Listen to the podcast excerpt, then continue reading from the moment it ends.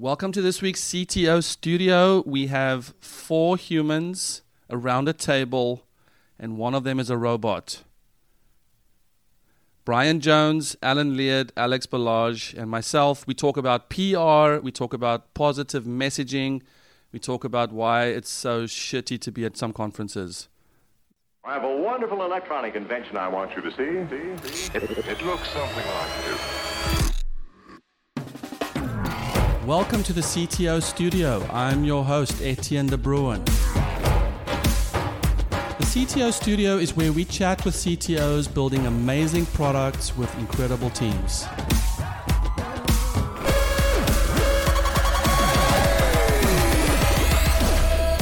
Have you chatted with a CTO lately? Brian, welcome to the CTO studio. Thank you. Thank you for having me. How do you feel uh, about being joined by Alan and Alex? I'm super uncomfortable right now. no, they seem like amazing guys. I can't wait to get into it. Yes. So Brian, uh, CEO, founder of uh, Nuts and Bolts PR. Nuts and bolts of PR. Uh, Alan is the CTO, co-founder of Limelight Health. Alex Balazs is the chief architect at Intuit. I am so out of my league right now. Great. I was pausing A for long a fact. dramatic pause for Wow, into it. very dramatic. Uh, Brian, so tell us about PR. Does it stand for public relations? Does it stand for publicity realized? Does it stand for? You should just stop. Okay, I should stop. it, it, it does technically the uh, the correct uh, term is public relations. I actually don't even use that term. I like to use positive publicity because, in my experience, public relations is just confusing.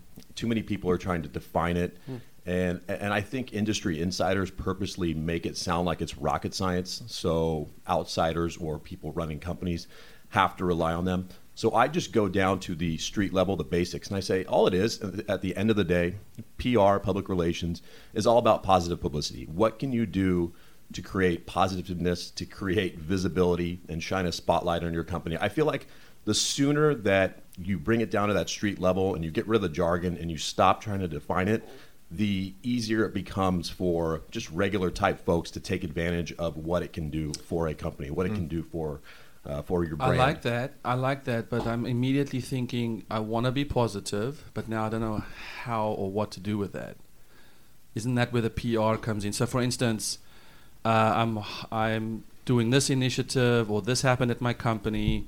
It's positive, but but I still need someone to know about it so that that can get some coverage. Is that Absolutely. It comes down to uh, attention, exposure, whatever word you want to use, but any sort of positive thing that you can do to shine a spotlight on yourself or your business, create exposure, create visibility, all those sorts of things. It comes down to attention. So what kind of what kind of attention that you can you turn into content that's positive that's going to make you look good make your company look good bring more people in? It doesn't always have to be about your company. It could be about a million other little things going on in, in day-to-day life. And as long as you can put a positive spin on it and create attention in order to bring people in uh, then then you're going to help you know you're really going to help give your company a boost or, or your brand or whatever you're selling you're going to make people more comfortable and that's going to create a credibility factor as well so the more positive attention that you could turn into content for your company then the more credibility it's going to create it's going to do a lot of intangible types of things that are going to help you grow So, Brian, that old adage, there's no such thing as bad publicity. So, you're telling us that's not true?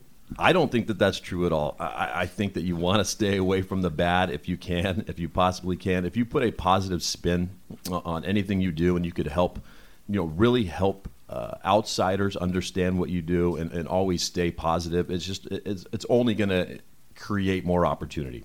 That's why I say if you can stay positive, if you can help uh, people understand what you do, um, you, you are going to bring more people in, and, and you don't do that by creating negativity. Um, so that's why I always want to want to stay away from that. I, I definitely don't believe that that sort of adage. Yeah.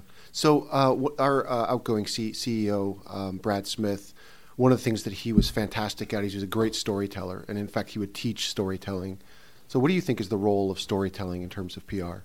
I think everybody has a story to tell, uh, even if they think they don't. So most people do, and they uh, most of the clients that I deal with say, I have no story to tell. No one's going to care about what I'm doing because there's just nothing to tell. And that couldn't be further from the truth. Those types of people actually end up having the best story because I think everybody gets pigeonholed and they get tunnel vision that all they can talk about is their product or service. They don't realize that the story lies with them, their experiences, their life experiences, and that's what people want to hear. A- And so you're able to create positive attention based on your experiences in life and still bring people in and shine a light on what your product or service is. If you can bring them in using any positive means necessary, and that means your life story, most of the CEOs and the clients that I deal with, they have amazing stories to tell from ex- past experiences, whether it's college, high school, you know, an ex girlfriend or boyfriend, a marriage or whatever it is, and they're able to turn it into something that helps uh, uh, somebody else. So I think that's super true. Uh, everybody has a story to tell,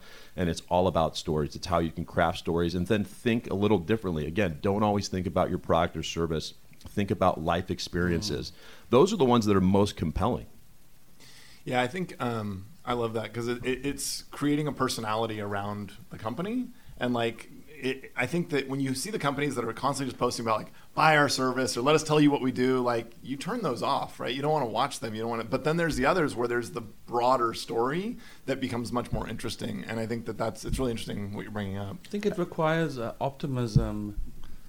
I, I like the mind shift from uh, I want something from you, and I'm trying to I'm trying to position it so that I can get a call to action, versus I just want to make a positive contribution, and then the Right. non-intuitive response, like people responding to that. I still have a problem though with where does this all go to? Like, is it a blog? Is it a tweet? Is it a that to me that's the PR TechCrunch. How do I get that positive shit in front of the right eyeballs? I mean, it, it, there's no magic bullet. That's why I tell everyone all the time. Everyone in this day and age is looking for instant gratification. They're looking for that magic bullet. It, it takes a lot of work. Uh, I'm not going to lie, it does. It takes a lot of work. It, it takes a lot of, um, you know, trying to figure out what your niche is or what story is the most compelling. It, a lot of companies, I tell people all the time, unless you somehow come up with a way to, to cure cancer, you're probably not going to get covered immediately by Forbes and TechCrunches. You know those those sorts of media outlets. You have to put in the work. You're not just instantly going to be covered by them. So that's why I go back to what can you talk about that might not have anything to do with your company, product, or service? What can you start to do to create a conversation? Most of the companies I've been super successful with getting them attention, we didn't talk about you know what they were doing from a mm-hmm. product standpoint. Honestly, what they were doing wasn't exactly the most sexy thing in the world. We used any and other any any and all positive means necessary to bring people in. I keep saying bring people in.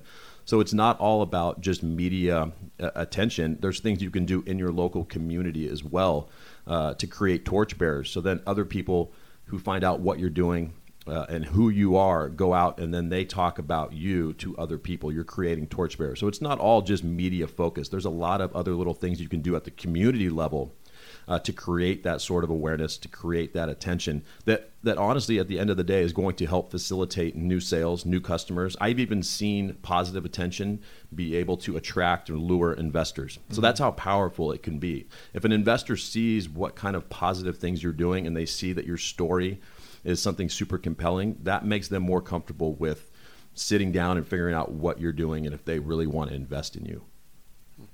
So in, in a world where the you know the digital age information is just ubiquitous and and the message is just nonstop, how do you approach how do you approach this space in terms of controlling the message when huge parts of the message are out of your control?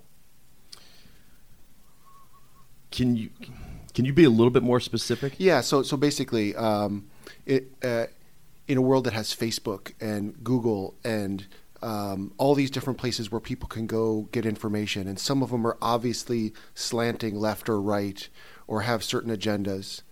Uh, there's a lot of information out there. And so when that information is out there, and some of it may be true, some of it may be skewed, like how do you approach telling this story, building this brand, delivering this PR in a world where information is out there that may may countermand what you're the message you're trying to deliver? Sure, and and I'll try to answer that the best way I can. Uh, for me, especially in the beginning, I didn't care what platform. I didn't have the luxury of picking what platform. I had to pump out as much content as I possibly could and use all channels. and then after months and months uh, of doing this and putting in the work, kind of take a step back and say which ones are, are really working. Where is my message being consumed the most? Um, if, if you're referring to more of the kind of like the fake news uh, era that, that we seem to be in, I personally, I come from politics. I worked for a member of Congress for seven years, so I know how to um, notice the bullshit right away. And so what I try and do is I try and pull information from many different outlets. So I'll purposely read something on a far left website. I'll purposely read the same article on a far right website. I'll try and find some middle ground. I'll put it together. Not everybody has that much time to do that, but that's kind of how I uh, I, I work my bullshit meter, if you want to you know to, to use that term. Um, so that's how I kind of figure out what's what and I constantly am consuming the news because that's again I, that's the background I came from. The news is kind of my ally. I wrote an article in, in Entrepreneur a couple weeks ago, and I said, you know, the news of the day is my ally for content. That's what I rely on. That's what gives me the ability to have my finger on the pulse of what of what society is thinking, what they're up to. I think too many people uh, get caught up. You're gonna love this at the end. I wrote. I, wrote- I wrote, I wrote, don't get don't get stuck in your podcast bubble. And I have nothing against podcasts. Obviously, I'm on one, but differentiate the news that you consume. Don't get stuck listening to the same mm-hmm. thing that's just mm-hmm. going to reiterate. It's too and I- hard. It's too yeah. hard work, Yeah. man. It's too hard It to is. open yourself up to to other people's paradigms. Well, I think to Alex's point, I mean, we're all bombarded with so much information these days, right? I mean, it's like if you think back, whatever, 20 years ago, you had a couple of outlets, right? You might listen to the radio, you might read the newspaper, you might turn on TV and see some commercials. Now, there's outlets everywhere. We open our phones, we get notifications. We have Facebook, we have Twitter, we have podcasts, we have all this stuff. So I think, I mean, maybe if I can just expand on Alex's question, I'm interested in your perspective on how do you rise above that? How do you get your message out there so that I think what you said a lot is is this positive um, publicity is around connecting with the people so that they feel like they're coming into your company, they know who you are, which I think is is awesome. But how do you how do you rise above all the bullshit that's out there? I think is honestly, you just have to be confident in who you are. There, there's really, again, there's no, you know, magic saying I'm going to give you that's going to say, ah, you know, other than you just have to be freaking confident in who you are. I want to I want to I want to interrupt you there because uh, I, I'm the host of the show. Is that cool? did you just ask permission to interrupt him because sure now we've wasted 20 seconds. No, I, I got excited. I got excited. Um, I am, you know, so here's something I noticed. Um, and I think I know the answer to this. What I noticed was, so I do these conferences around uh, the, the, the country. So it's called the 0111 CTO conference. And obviously, as a San Diegan, I don't have access to those markets the way I have to this. Um, so a lot of our outreach is done in on LinkedIn, and of course, I'm now one of the many, many voices. I mean, when last did you take a LinkedIn message seriously, right? Well, I'm one of those people who I believe is genuinely asking CTOs, hey, do you want to come and have a day of conversations with other CTOs? And, uh, you know, the, the ticket price covers our cost and uh, there's no vendors. I just want you there. But for them, it's like 12 l- connection requests. I see we have a lot in common, or I, would, I noticed, you know, so, anyways. Um, two things I realized. One, uh, the more casual and confident I am in myself, the more palatable my message is. And so a mentor of mine called it the spear emails, where it's simple, personable, and I, I can't remember the rest, entertaining, a whatever. Um, but I never got to the other part. But what I noticed was if I talk to people and I and I assume the best, I'm positive, I'm optimistic about my relationship with them. th- That already stands heads and shoulders above the news stream that they're getting, whether it's solicitation or whether it's the tweet or whatever. If you just, and I know it's very hard for the CTO brain to do this, but to assume that the person wants to hear from you, is interested in what you have to say, and that you are personable, like you're almost like you're texting somebody. And that email that you did in all lowercase and was one and a half sentences, not even, and didn't even have a subject line, that has become the thing that grabs people's attention. That's number one. Number two, and you're welcome to postulate your or formulate your response because it is profound. Number two is I notice that the closer I get to the conference date, the less I give a shit because I have less to lose. Now, this is event marketing, so this is different. And the, in the beginning, I am polite, I am conscious of your time, mm. and I am gracefully inviting you to maybe please consider if you would like to carve out some.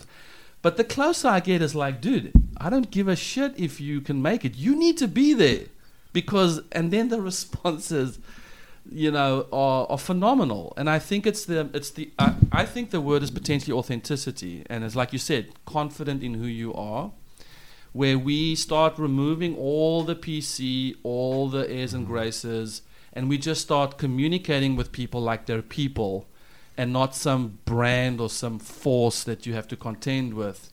You know, as soon as I see someone, this morning I read an article about uh, um, Seismic's founder, you know, $90 million exit and then now a billion plus valuation, right? San Diego company. Immediately, I feel like that person is inaccessible, will never ever respond to anything I have to say.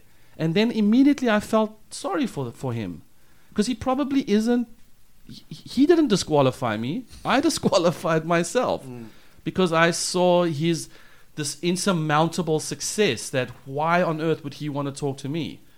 And, um, and, and I feel like kind of latching, this is why I interrupted you because I'm kind of vibing with what you're saying, is to go back to the realness, the authenticity, and assuming the best that people do want to hear from you and that they want to hear what you have to say. Pretend like you're talking to that person and don't craft your message for the 99% doesn't give a shit about what you have to say. I, I couldn't agree more. There, there's too many people out there that are trying to be something they're not. And the more that you do that, I think the more awkward and the more and the less genuine, obviously, you, you come across. Instead of just saying, "This is who I am," you know, this is this is what I do, and, and I'm going to be me. And, and then you operate from that strength. Absolutely. And I think too often I'm trying to talk to the people who don't care about me and my organization and what I have to say, at the expense of the three and a half people who actually do care about me very much. One, two, three and a half. Yeah. you just get yourself and, my, half. my response to, to the CEO of Seismic, you say that, that might not have enough time to, to reply to you and everything. My, my response to that is you just try. It, what, what's the worst thing that happened? You, you spend five, ten minutes putting together an email, but you're not going to know unless you, unless you try. And, and, you'd be surprised when you use that mm-hmm. genuineness that you have about yourself, totally. which I actually love about you, Etienne you are genuine, you're real. That's why I'm so drawn to you. But you use that in an email at the worst, you know, worst case scenario, ten minutes of your life, you know, w- was wasted. Yeah. But you're not going to know unless you try, and you'd be surprised. You'd be surprised, uh, that, you know, that you get a response. No. So, an interesting parallel that I'm thinking about is that recently. Um, at, at Limelight Health, we've been going out. We, we we were doing enterprise sales, and we've recently noticed that we've been getting a significant amount of feedback around our transparency, which is very explicit for us. We we find it as a core value when we're doing in the sales process to be sure that we're transparent.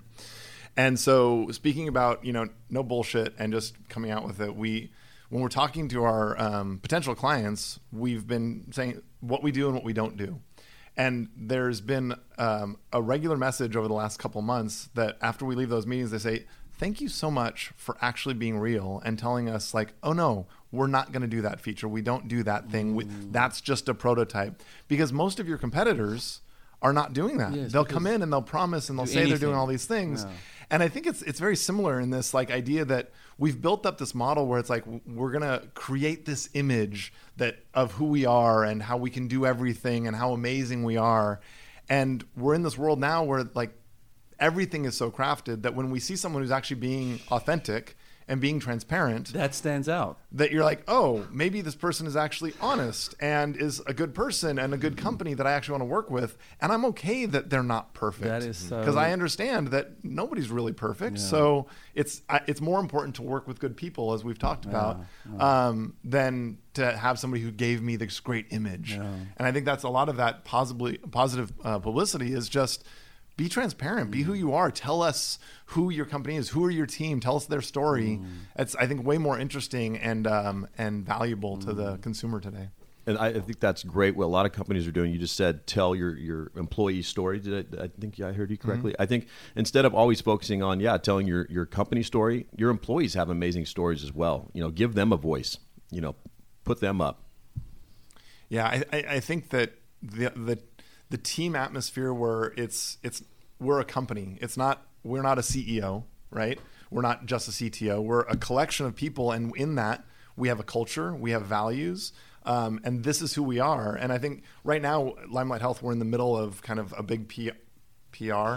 It's okay. I well, I can't say for positive publicity. I can't say PP. That just seems weird. So, so we're in the middle of a big PR push to kind of let everyone know who we are, and it's mm-hmm. we're trying to talk about who we are as a company and what our values are, and and um, and who our team members are. And I think all of that it just it lets people feel like oh I I even if I don't know what that company does, that's one of our big challenges. Like a lot of people don't know what we do. They don't take the time to understand it but they know who we are mm. in that they know the people, they mm. know the culture, they know what we're about. And we do, we try to push out positive messages that have nothing to do with what we're trying to achieve, but instead just like, hey, here's this. Just recently, we sent out one. It was about having good posture at work and how it can actually just help with your day to day, you know, uh, physical well being. Mm-hmm. And I thought that was a great one. It's just like being helpful to mm-hmm. people, being positive, mm-hmm. and letting them feel like they're a part of what you're doing. And you're creating a comfortability. Yeah. Yeah, and I think then now when you have a message, they're more interested to listen. Yeah. Because now they trust you. Yeah, absolutely.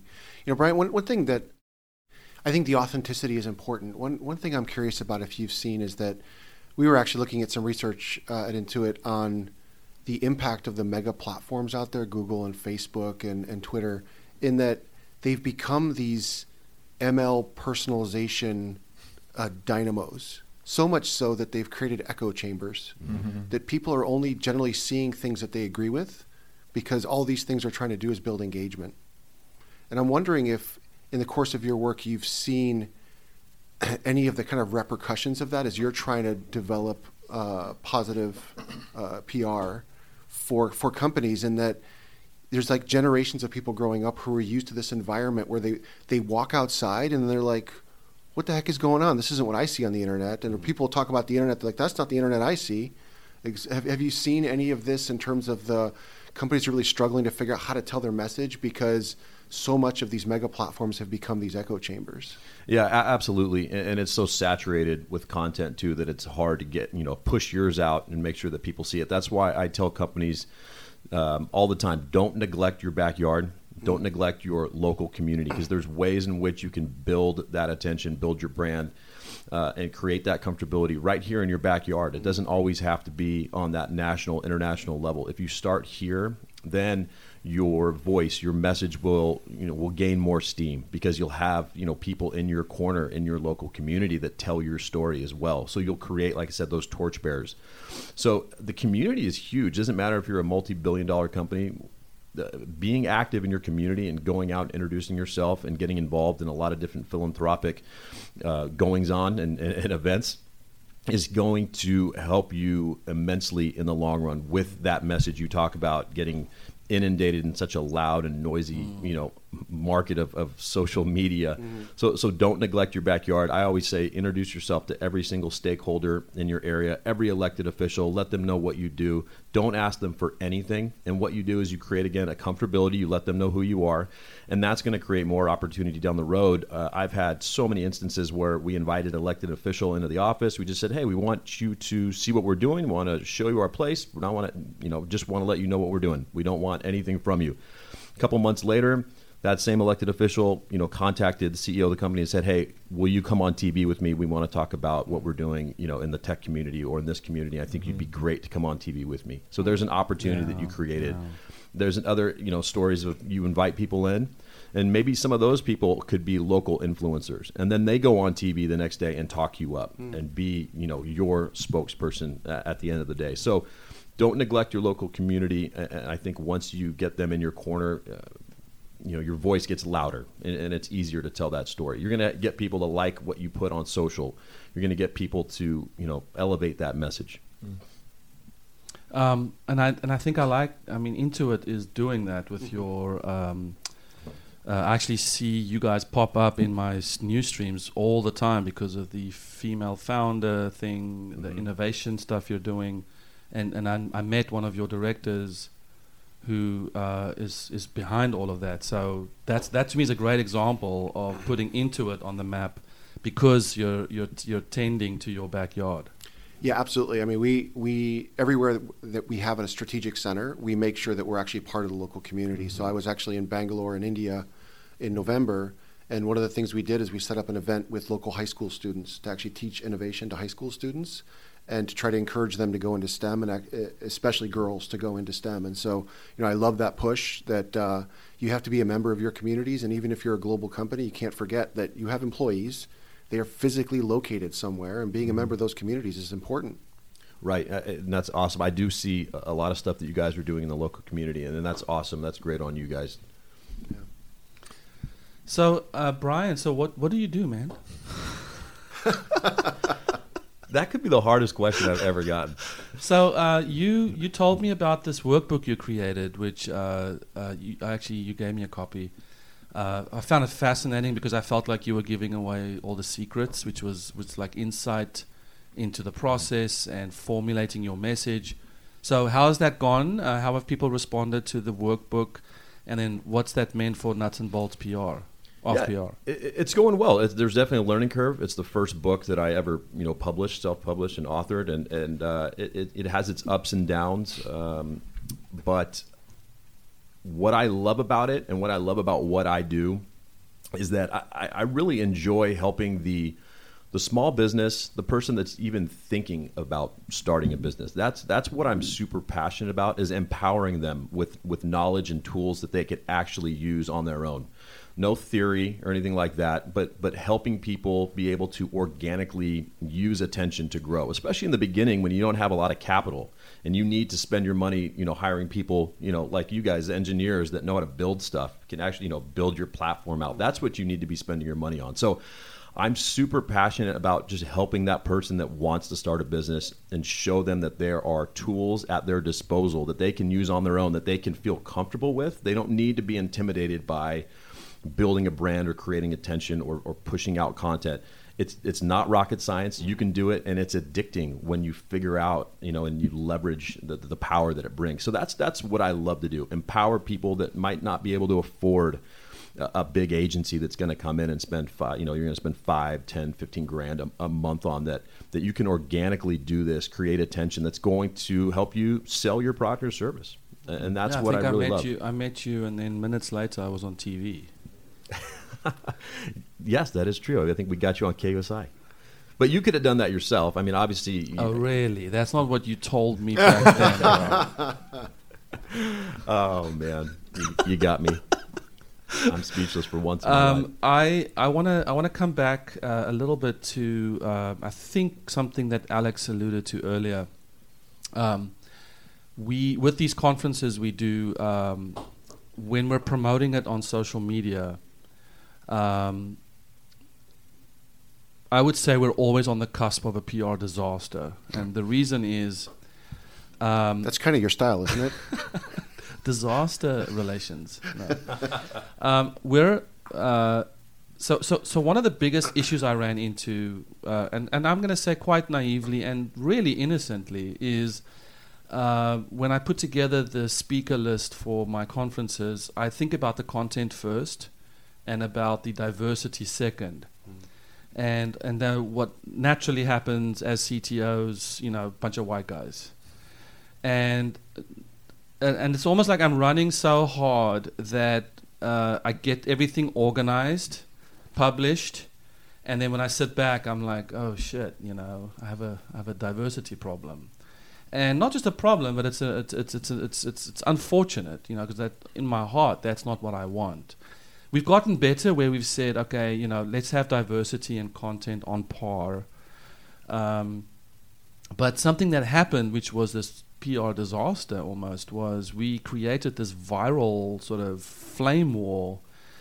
People from Norway, South Africa, you know, other places in Europe, and and it was actually it was mostly not in the states. I think it was mostly over there, um, and it was because uh, our speaker list didn't have enough women on it,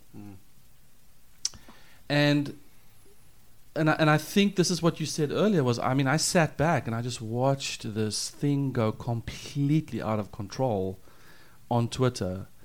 And you know, if you've ever read comments, you can just see where this one person latches onto the wrong part of your message and then creates this whole new branch of conversation. And um, so our PR person that we had employed, uh, I think this was for one of our South African conferences.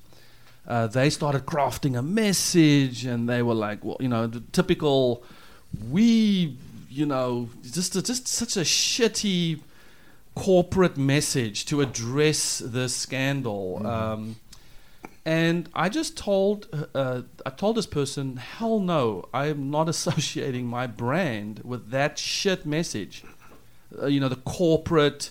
We have made every effort, blah blah blah, and we here and we will, you know, and um, against their strong encouragement, I just said, uh, "We're not doing that." And I didn't know what the answer was, but I said, "We're not doing that." And so what I ended up doing was I just ended up responding saying it was super damn hard to find people, so shut the fuck up. You were honest. And the, the the whole reply thing stopped. Every the, the the guy who instigated everything just said, "Well, you know, you can just Google, uh, you can just Google female tech people." And I'm like, "Okay, great." Trust me, I do conferences all the time. Yes. I was like, you know what? Uh, feel free to Google that and just send us the list. We're totally open All to anybody. All the people that show up. Mm-hmm.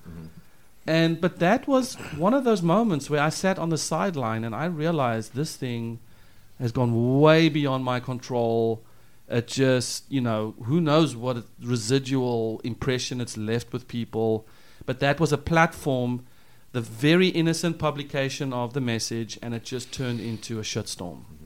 Yeah, you know, I, I think that the transparency that you showed is important, right? Because uh, you could have followed either the lead that the, the PR folks there were trying to send you towards, or come up with your own story, right? To try to say, well, how do I how do I tell a story here, as opposed to just being transparent about it, right? And it doesn't mean obviously that you don't, you know, going back to what you said before, Brian, about a positive spin on things, right? There's still ways to do that, but but starting with the transparency is critical, right? And it leads to moments of self-reflection, right? So you, you said, okay, we solve for content first, diversity second, and so maybe this is a moment of self-reflection that says, well, maybe we, next time we solve for diversity first and content 2nd mm-hmm. right? Because I know it, when we look at how we hire and how we create product, and then how do we then market and sell that product. One approach could be to say, well, we're going to have the highest bar for talent, and we're going to build the best possible product out there. Then we're going to go hire some PR guy, guy to tell everyone in the world that we're creating a diverse product. Or we can say we're going to go and hire the best diverse workforce because any bar that you come up with talent is arbitrary. Um, it doesn't. There's there's little proof that those bars actually are great predictors beyond the stuff that we talked about earlier today about cultural fit and proof of craft and all of that. so build an amazing diverse workforce that will build an amazing diverse product. And then when you go talk to the marketing folks, you're like, "Oh my God, it's so easy Yeah, to sell this like product. story just tells it's so itself. easy to tell this story, right?" And that that so the the moment of transparency, the moments of reflection that get you to think about, all right, do I need to change the way that I lead? Do I need to change the way I prioritize? And then certainly the the, the marketing and the and the PR you do on top of it becomes much much easier. I mean, would you agree, Brian? Absolutely. Yeah. Absolutely, 100%. And this this conversation is exactly why I don't even like to use the word PR because everyone associates it with mm-hmm. damage control. Yeah. And, and in this day and age, I really think that PR and marketing have kind of blended together, especially in this digital age that we live in. Um, they- they've definitely melted, uh, to use a term. And um, yeah, and that's why I go with positive publicity because PR is that is that term that just doesn't inspire, doesn't create confidence. It's always damage control. That's what everyone thinks of. I think it's it's an exciting time here listening to this conversation because what it, what I'm hearing is that people actually care about companies being good companies and like being real and caring about diversity. What a fascinating age. Yeah, and I think and it speaks to like delivering that message, right? Because people want to do business with good companies. And people are actually starting to vote with their dollar and say, "You know what? I'm not going to I'm not going to choose to spend whatever 50 cents less on that product versus spending 50% 50 cents more for a company that's actually doing things well. I'll spend a little bit more money because I want to vote for the companies that are really doing good and are being transparent and are caring about diversity, caring about their Totally, employees. Um, and I think it's I think there's a transition that's happening like in society right now. It's really I mean, the pretty whole. exciting. Uh, I agree. I mean, Uber and Lyft, when the Uber went through their sexual harassment stuff, I deleted the app. same here. And And, I- I, tell everybody that I know not to use Uber. I only use Lyft. I still only use Lyft, and uh, Uber basically lost me as a customer. Now, um, but their PR is doing such a great job. Have you seen their videos? Brian, you were involved with that. No, no, no, kidding. um, um, but but um, uh, but it's at the expense of you know ten minutes to wait for the Lyft driver. This was a couple of years ago. It's better now, but you know sometimes cars would not be available uh, on Lyft, and then you s- you see your Uber buddy is like, hey man, this is two minutes away. Yeah. But I but but the but the but I personally I don't know if I represent that customer base you're talking about, but I do feel like I feel much better. I know I can't support certain types of companies. Well, I, I, going back to what you said real quick, I think um, it, it benefits it benefits the em- the employer and the employee um, to be transparent, to be honest, to build credibility because your reputation is huge. You might not always be at the same company, you know, for the rest of your life. So if you move on and start a new venture or do whatever you got to do, if you have a bad reputation, and we all know those people, you know, oh hey, that person was you know was doing some sketchy stuff for that old company, that sticks with you. So if you're making money today doing something that's sketchy, uh, it's not going to help you in the future when you move on to something new. So your reputation really matters, and, and keeping that credibility is huge for somebody that, that might not be at the same company for 30 years. You know, what's making you money today might not be there tomorrow, and if you've if you've cut the line, if you've you know if, if, if you've you know taken advantage of people's trust, then that's not going to help you Yeah. the next time you want to sell something. So uh, let's talk a little bit about reactive PR. So positive meaning proactive, uh, get myself out there. But you know wh- what happens when I have a breach, or the, you know something really bad happens? I, I'm the CTO. We have to navigate, you know, some sensitive waters. I mean, surely there is a right and a wrong way uh, to to to handle that. You know, so it's probably the worst possible time to try and be positive about it. Like, hey, you know, your data's out there, but you know, look at the bright side. Uh, no, you're gonna get credit card offers that you never knew existed. I, I think having system, depending on, th- there's a lot of different scenarios that we can touch on, but having systems set in place um, that you know could be compromised in the future, and then if that is compromised, having that plan of attack to go through and not be caught off guard is number one. Um, so always plan for the worst. Um, and then I think, and I, I think I don't really do this, the crisis uh, communication stuff, but I always go back and I see stuff on TV, whether it's with politicians or you know big CEOs. You got to just be honest. There's no way you're going to hide anything anymore. The days of hiding things and, and acting like no one's going to find out are over. Mm-hmm. Someone's going to find out. People are going to talk. Again, 24-hour news cycle. There's there's so much information being poured out there. So the faster you can just be honest with people and come out with that plan and, and, and try and take action, the better it's going to be. I- I think so many people hope that some sort of crisis communication is going to make things like it never happened, and it's not true. It happened already, and you got to deal and you got to deal with it. You're not going to. Mm-hmm. You can try and get back to where you were, and that's the whole thing. But you're not going to make people forget about it. Mm-hmm. So so be honest. Have a plan of attack. I like that. I like that. Well, I think you know some of what we've seen. I think it was what was like Southwest when they had the issue. People credited them with um, one being transparent, explaining you know what happened, how it happened, but then also making things right, like showing that you care about your customers and that they're not just cogs in in your business wheel, but that we care about them as humans. We care about them as people. We want to make it right. Let us show you that we care about you. We made a mistake. Something happened. We screwed up. Whatever it is, but then also we want to keep your business. That's really important to us. We know we screwed up, so let us give you some token of something, whatever that might be. 100% accurate. Totally right. How do you think Boeing's doing? Their CEO is going to take the first flight on the uh, 800 Max. That's what he said. That's. I think by the time you have to say that, it seems like maybe there's something wrong. I think at that point they're hoping you're flying on the faulty plane. But okay. I, you know what?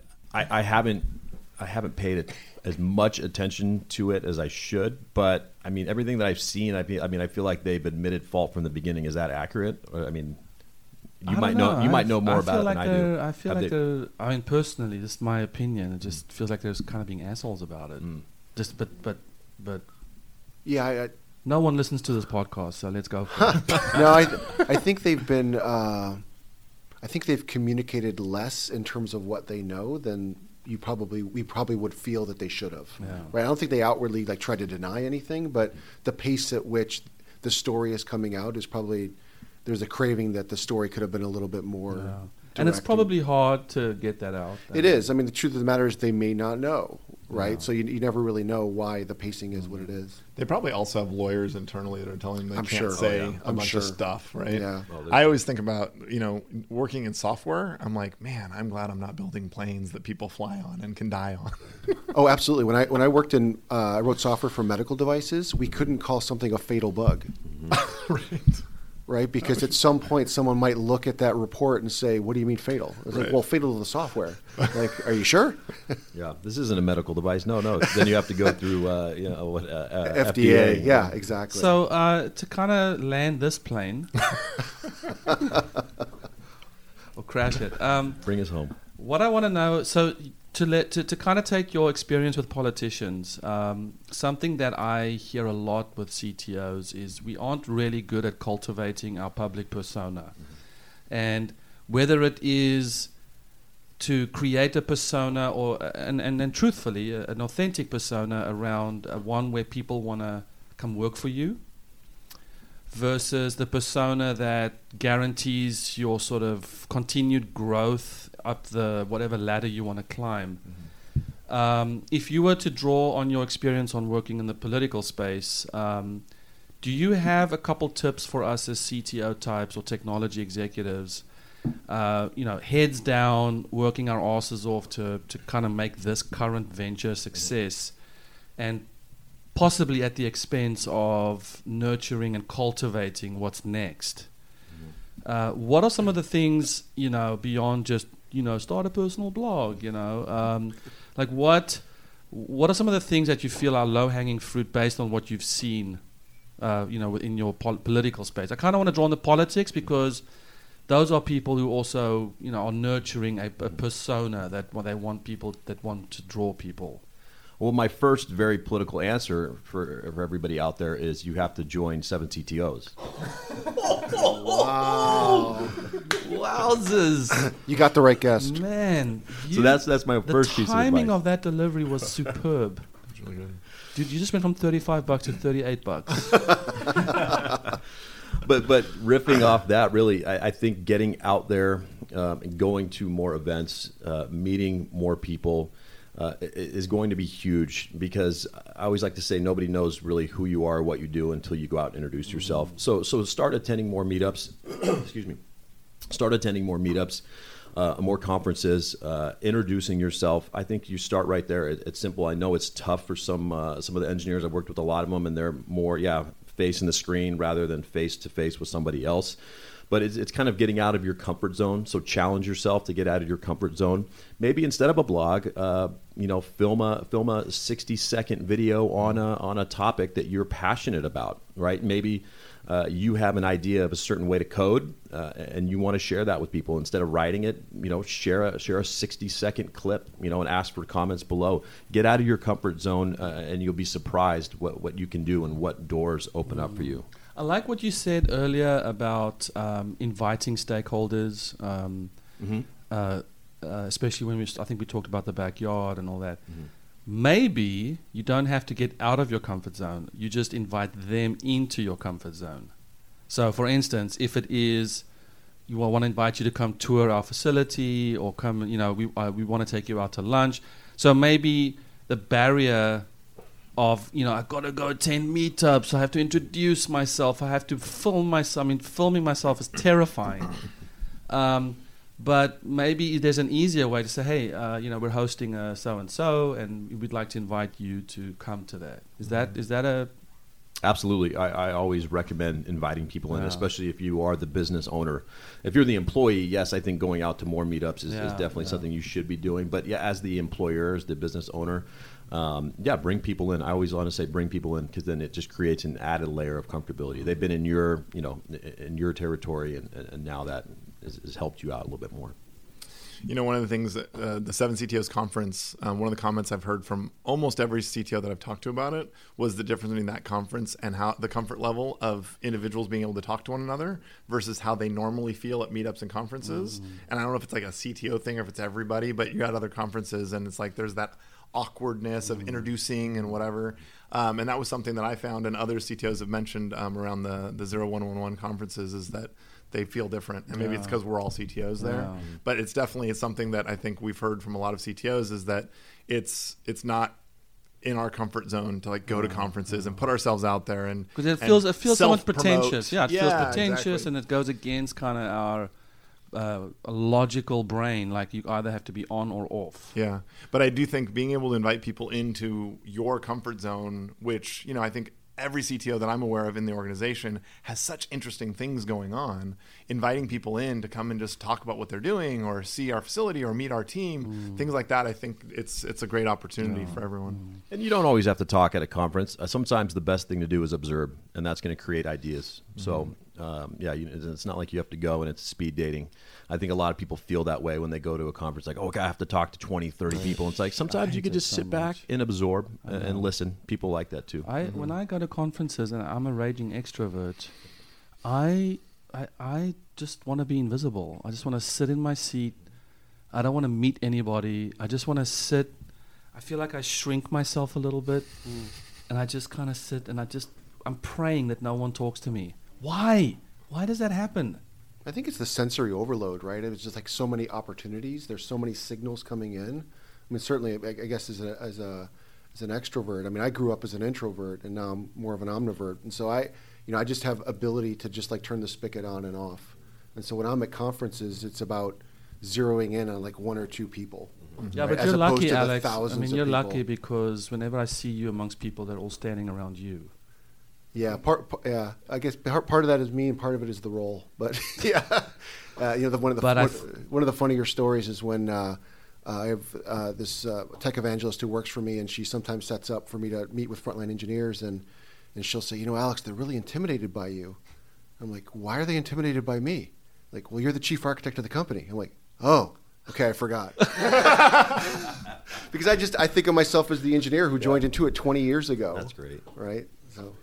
Yeah, no, I, I must say it's your accessibility and just your genuineness is what, what I love. I do think the omnivert is the mic drop moment.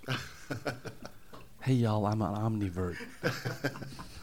I got to look that up. To talk about a Googleable keyword that probably doesn't exist. Yeah. Like Googleable. Two in one sentence. Two in one sentence. Okay, Brian, uh, I think we're done. Anything anything else? Where can people find you? Uh, uh, nuts and bolts of PR.com, uh, my YouTube channel, Nuts and Bolts of PR. Just I have a lot of tips and advice there. So uh, yeah, go to my website, my YouTube channel. I'm all over, you know, uh, Instagram, Twitter, all that, all that good Very stuff. cool. So and you are you can genuinely are you genuinely positive? No, I'm your- super negative on there. I like to really, you know, belittle people and Yeah. you know put them down. No, of course, it's all positive. Okay, Brian Jones, Alan, Alex, thank you for joining us. Thank you. That was a lot of Thanks, fun. Brian. Thanks. Have you chatted with the CTO lately?